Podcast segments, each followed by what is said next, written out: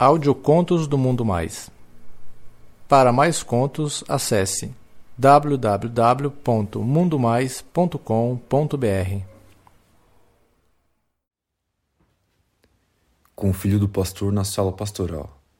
Um conto de Paulo, lido por Carlos Dantas. Ô pessoal, para quem ainda não me conhece, eu sou branco, tenho uns 64 quilos, olhos verdes, cabelos castanhos, mais ou menos 1,78 de altura e 20 anos de idade. Bem, o que eu vou contar aconteceu há poucos dias comigo e com o filho do pastor, o Gabriel.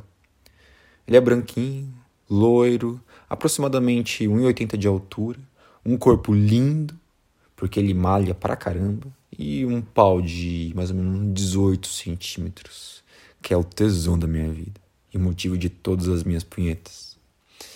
Bem, depois daquele incidente que eu tive com aquele meu vizinho tesudo pra caralho, as coisas andaram meio paradas na minha vida. Eu via meu vizinho quase todos os dias, mas eu não me atrevia a falar nada além de oi e até mais. E ele a mesma coisa.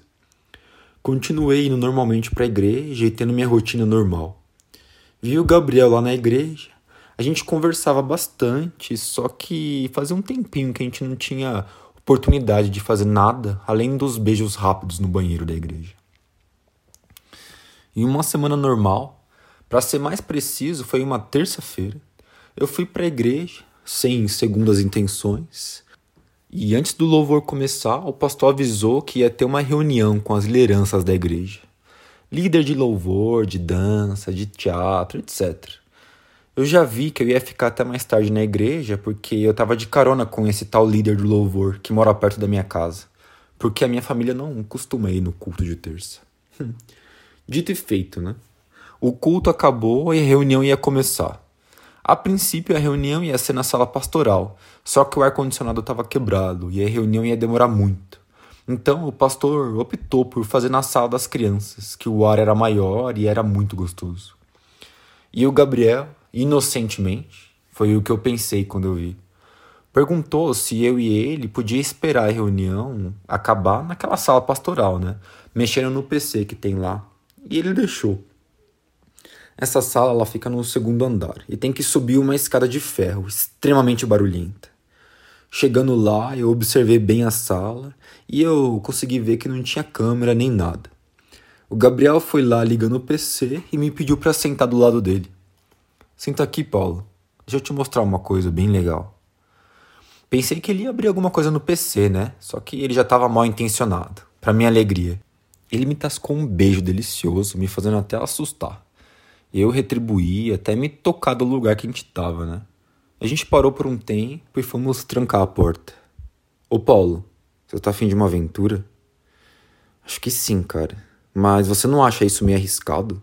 Sem falar, mano, que a gente tá na sala do seu pai, né? Isso não é meio estranho, meio profano?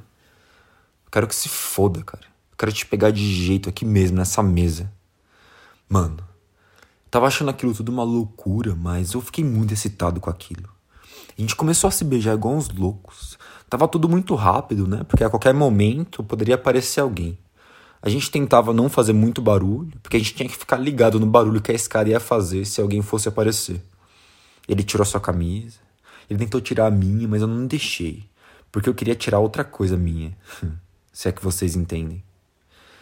Ele limpou a mesa, afastando as bíblias, os DVDs, os livros, o monitor do computador.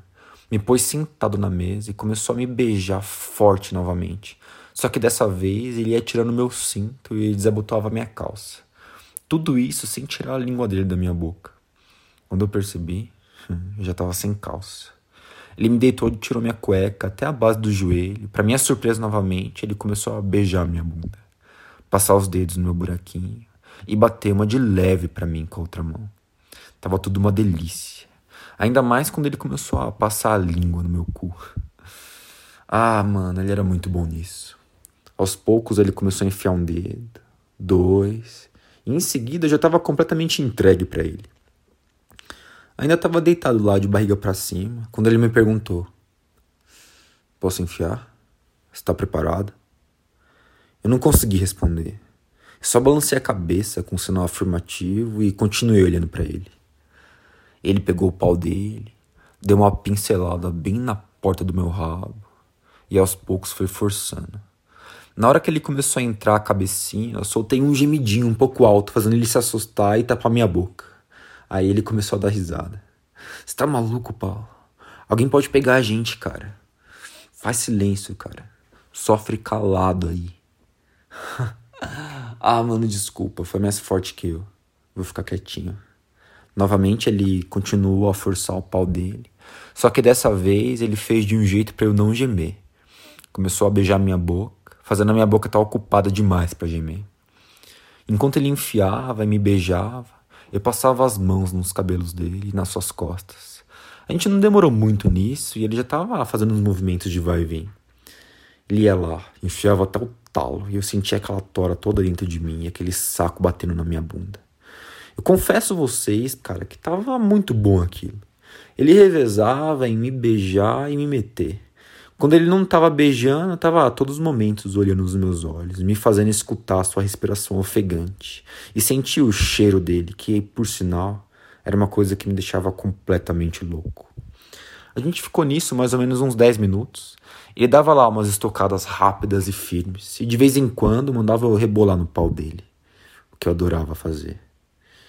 Eu gozei, sem nem encostar no meu pau. E não demorou muito também que ele anunciou que ia gozar. Ei, Paulinho, tá na hora de gozar, cara. Você vai querer levar gozada aonde? Ele já sabia onde eu queria, mas ele sempre perguntava. Ele gostava de ouvir da minha boca. Rapidamente eu saí da mesa e fiquei de joelhos na frente dele. E ele entendeu o recado. Então quer dizer que você quer leitinho na boca? É? Se prepara que você vai tomar.